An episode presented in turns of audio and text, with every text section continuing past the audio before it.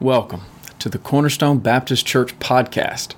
My name is Justin Wheeler. I am the preaching pastor for Cornerstone, and today we are in week 32 of our journey through the Heidelberg Catechism. Today we're going to be talking to you uh, about questions 86 and 87. Now, this week uh, we're beginning the third and final section of the Catechism. You may remember um, when we first kicked this whole thing off, and then kind of along the way, uh, we, we talked about the fact that this catechism is broken into three major sections. There's a section on guilt.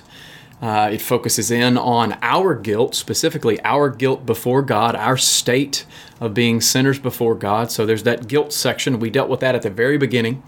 Uh, and then from there, we moved on into the grace section that helps us understand that uh, in response to our guilt, God has provided grace. God has shown us grace through Christ, and we, we've been studying what that grace means and looks like. And now we're going to turn to the third section, which is about gratitude. It's about our response of gratitude in light of God's gracious work in our lives. And the aim of this section is to understand how God's grace motivates that response, how God's grace motivates our, our heart of love for Him and a life of obedience to Him. And to kick off this new section on gratitude, we're going to look at questions today that try to make sense of our Christian commitment to good works, despite the fact that our salvation is completely a work of God's grace. Uh, it's all of grace. We talk about that all the time. And if it is all of grace, then why should we do good works at all? And just so we're clear, this particular question is not a new question. In fact, we see the apostles answering this question throughout the New Testament. James, John, and Paul specifically address this very thing. In Romans chapter 6, the apostle Paul wrote, What shall we say then? Are we to continue in sin that grace may abound? By no means. How can we who died to sin still live in it? The Apostle Paul addressed this, what we might call antinomian, an anti law sentiment in Romans. He, he addressed it in Galatians as well. He talked about it in Colossians, even. So the Apostle Paul had to deal with this particular question quite a bit. James uh, the brother of Jesus also addressed this particular question. In James chapter 2, we read this What good is it, my brothers, if someone says that he has faith but does not have works? Can that faith save him? If a brother or sister is poorly clothed, lacking in daily food, and one of you says to them, We'll go in peace, be warmed and filled, but does not give them the things needed for the body, then what good is that? So also, faith by itself, if it does not have works, is dead right? So James is trying to get that same thing across. You might say you have faith in Christ and you may actually possess faith in Christ, but if that faith is not accompanied by a resultant work of love and obedience, then it's a dead faith. In 1 John chapter 2, which I'm going to talk about a little bit later in, uh, in answering some of these questions, in 1 John chapter 2, John wrote this. He says, Whoever says, I know him, but does not keep his commandments, that person is a liar and the truth is not in him. But whoever keeps his word, in him truly the love of God is perfected. And by this we know that we're in him. Whoever says that he abides in him ought to walk in the same way in which he walked. So the grace that God has shown to us does not keep us from engaging in good works, it actually motivates us to engage in good works. And so the question of how the grace of God goes hand in hand with obedience, the obedience of good works in the believer, it's a really important one. And that's what the Heidelberg is going to do today. It's going to address that particular question and then give us some answers. And honestly, I think the Heidelberg does a pretty good job of answering these questions. So let's look at question 86. Here's how it reads We have been delivered from our misery by God's grace alone through Christ, and not because we have earned it. Why then must we still do good, or why then must we still do good works? And here's the answer. Now, the answer's really rich, and I'm going to break it down into the, the five parts that we see here. But here's the answer To be sure, Christ has redeemed us by his blood but we do good because Christ, by His Spirit, is also renewing us to be like Himself, so that in all our living we may show that we are thankful to God for all that He has done for us, and so that He may be praised through us. and we do good so that we may be assured by our uh, of our faith by its fruits and so that by our godly living our neighbors may be won over to Christ. Now, you, know, you might not have caught it, but there are five distinct reasons that the Catechism gives as to why we do good works um, as a result uh, of our faith in Christ. Why must good works be the pursuit of the Christian life? Five different reasons, and every single one of these reasons is rooted in the clear teaching of New Testament Scripture. So let's look at these in turn. Number one, why must we do good works? Because Christ, by His Spirit, is renewing us to be like Himself. Now, Jesus is the one that does the perfect good works. Jesus kept the law faithfully. He never disobeyed. He always obeyed the Father. And he was the perfect, uh, obedient Savior, the perfect, obedient Son, the perfect, obedient example for us. And the Spirit of God is at work in the believer to make us more like Christ. The Holy Spirit is working in our hearts to convict us of sin, to convict us of righteousness, and to convict us of the judgment that is to come. And the Spirit is growing us in the knowledge of God's Word and in the obedience of God's Word to the point that we are becoming more like Jesus. Um, 2 Corinthians chapter 3 and verse 17 says this Now the Lord is the Spirit, and where the Spirit of the Lord is, there is freedom. And we all, with unveiled face, beholding the glory of God, are being transformed into the same image from one degree of glory to another. For this comes from the Lord, who is the Spirit. Now, you can also look at uh, Romans that, that, talks about the fact that uh, in Romans 8, it talks about the fact that we have been saved, we have been justified in order to be conformed to the image of Christ. Well, if you couple that with this passage here in 2 Corinthians and you realize that the Spirit of God who is at work in us is the one that is conforming us, growing us, transforming us to look more and more like Christ. So we do good works in our life of faith so that we can be more like Jesus. That's the Spirit's work in us. That's the answer, uh, the first answer, the first reason that we do good works. The second one is this we do good works to show our thankfulness to God. Remember, this section is the section on gratitude. And we, we show our gratitude for God's mercy and His grace as a right response but it's also a response that is noted in scripture. I mean, yes, we should do these things. We should we should obey God out of thankfulness to him, but we also see that the scripture commands that and we should obey him out of our gratitude. 1 Peter chapter 2 verse 1 So put away all malice and all deceit and hypocrisy and envy and all slander right? Those are all things that we need to turn away from. Stop doing this. Obey Christ in these ways and obey Him in this positive way. Like newborn infants, long for the pure spiritual milk of the Word, that by it you may grow up into salvation, if indeed you have tasted that the Lord is good. Now, that last phrase is incredibly important. The fact that we have tasted the goodness and kindness of the Lord, that is what fuels and motivates our turning from sin and our longing to grow up in the Word. We don't obey God in order to earn something from God, but because Christ has accomplished salvation for us and granted it to us freely by grace, now we obey out of gratitude and thankfulness to God. Number three, we do good works so that God might receive praise. So let's just go back and, and, think this through. We, we do good works because Christ, by His Spirit, is in us, renewing us to be like Him. We do good works to show our thankfulness and gratitude to God, but we also do good works so that God might receive praise. Praise from us, praise from our brothers and sisters in Christ, but also praise from those in the world. Uh, Jesus said this in Matthew 5. He was teaching about the fact that God has made us to be lights in the world. And he says that we are to let our light shine before others so that they may see our good works and give glory to our Father who is in heaven. And so, our obedience to God, when we obey his commands, we are proving that he is good and we are displaying his goodness to the world. Number four, we do good works so that we can be assured of our faith by our fruits. Now, there, there's plenty of teaching in the New Testament uh, about how uh, when, when the root of our faith is rightly placed in Christ, it will produce the fruit of a life that, that knows and loves Jesus and obeys Jesus. Yes, God alone saves us by grace and through faith. We are saved by faith alone, but it is not by a faith that is alone. You've probably heard that before. When we do good works in response to our salvation by grace, we are producing fruit from a heart that is rooted in Christ. And Jesus, he taught about this in the Gospels.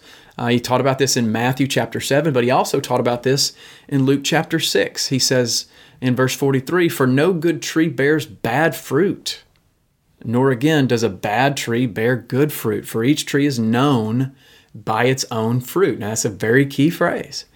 Figs are not gathered from thorn bushes, nor are grapes picked from a bramble bush. The good person out of the good treasure of his heart produces good, and the evil person out of the evil treasure produces evil.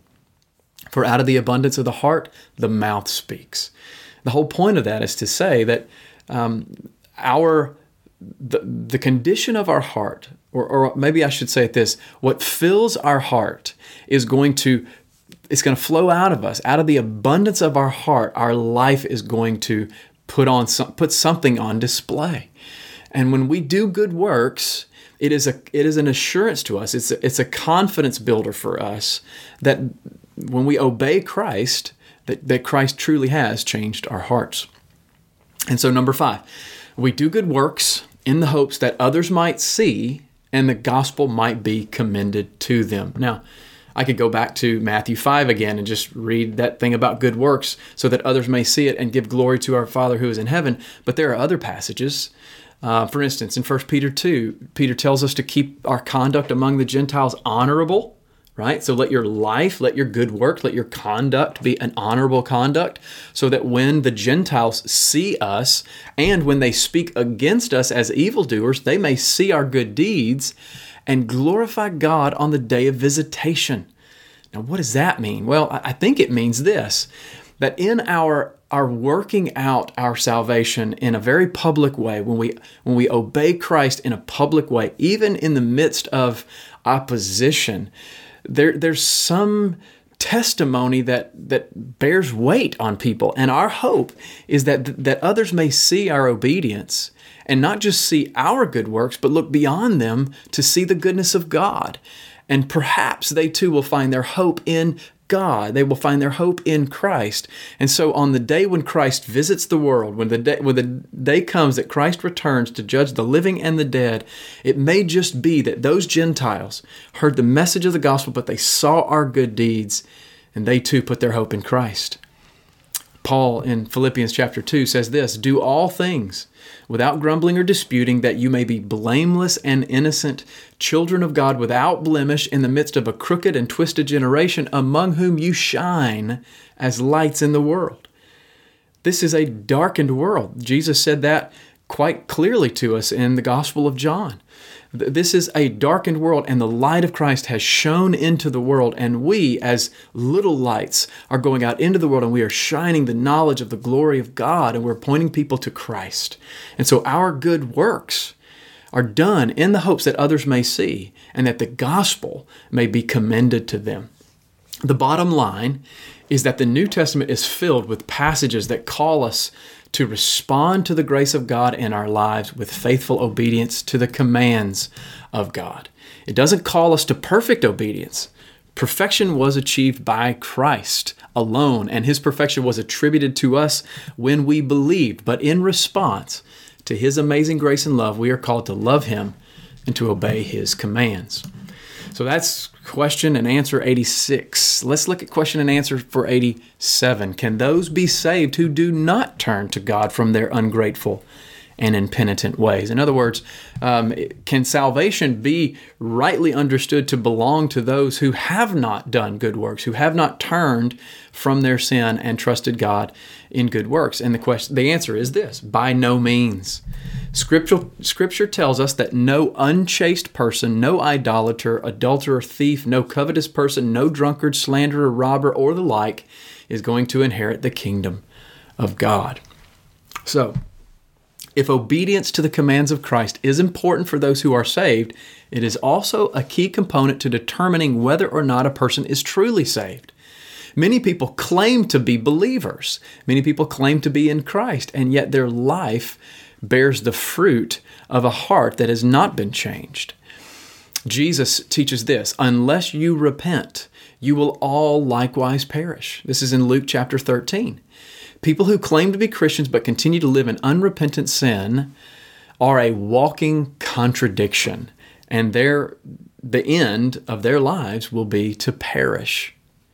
Now, we just finished studying through the New Testament letter of 1 John, and throughout the letter of 1 John, John wants to help the church understand the relationship between our faith in Christ and our obedience to Christ.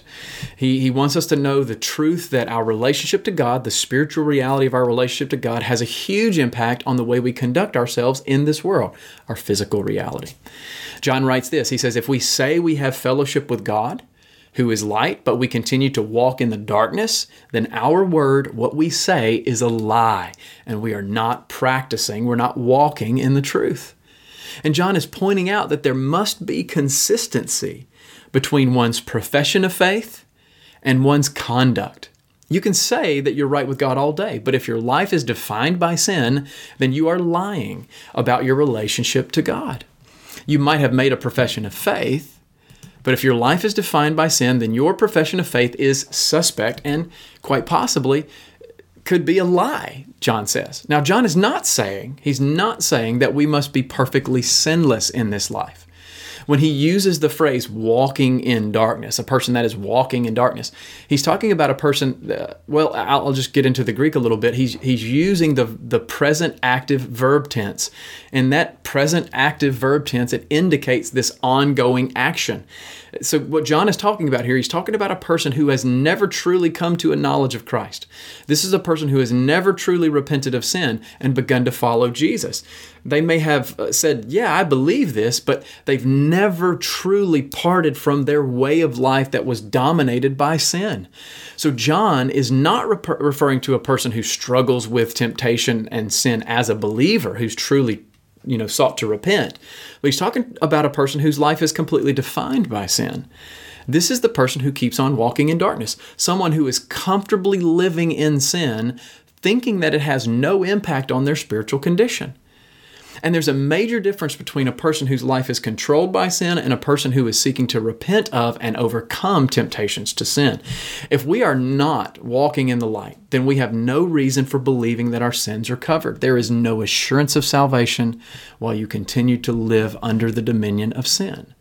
I mean, so that's what the catechism is getting at. That's what first john is getting at that that if there is no change in our lives in respect to the obedience that christ commands then we have no reason to trust that our hearts have truly been changed by his grace. But but if we are trusting in Christ as the light of the world sent to free us from the darkness of sin and death, and if we are walking in the light as He is in the light, then we should have confidence that we belong to him and that our sins are covered by his blood. And when we stumble in sin, we can go back and think about 1 John chapter 1 and verse 9. If we stumble in sin, or I should say when we stumble in sin, we can have confidence that if we confess our sins to him, he'll be faithful. He'll forgive us. He'll cleanse us. You see, your faith in Christ matters, but so does your faithfulness to Christ. And some people might say, well, this doesn't sound a whole lot like good news, but it is. Because a gospel that is powerless to change your life is not a very powerful gospel. Grace that leaves us wallowing in sin is cheap grace. But the grace that truly saves is also a grace that truly changes us from sons of darkness to children of light. Now, next week, we're going to continue our study in the, this gratitude that we should show in response to God's grace. And I hope that you will join me again next week as we look at Lord's Day 33, questions 88 through 91. Now, if you want to learn more about Cornerstone Baptist Church, you can find us online at cornerstonewiley.org. You can follow us on Twitter or Instagram at CBC Wiley. And you can find us on Facebook at facebook.com slash cornerstone Wiley. You can also subscribe to this podcast on iTunes or Google Play to stay up to date on all the new content. Thank you so much for listening.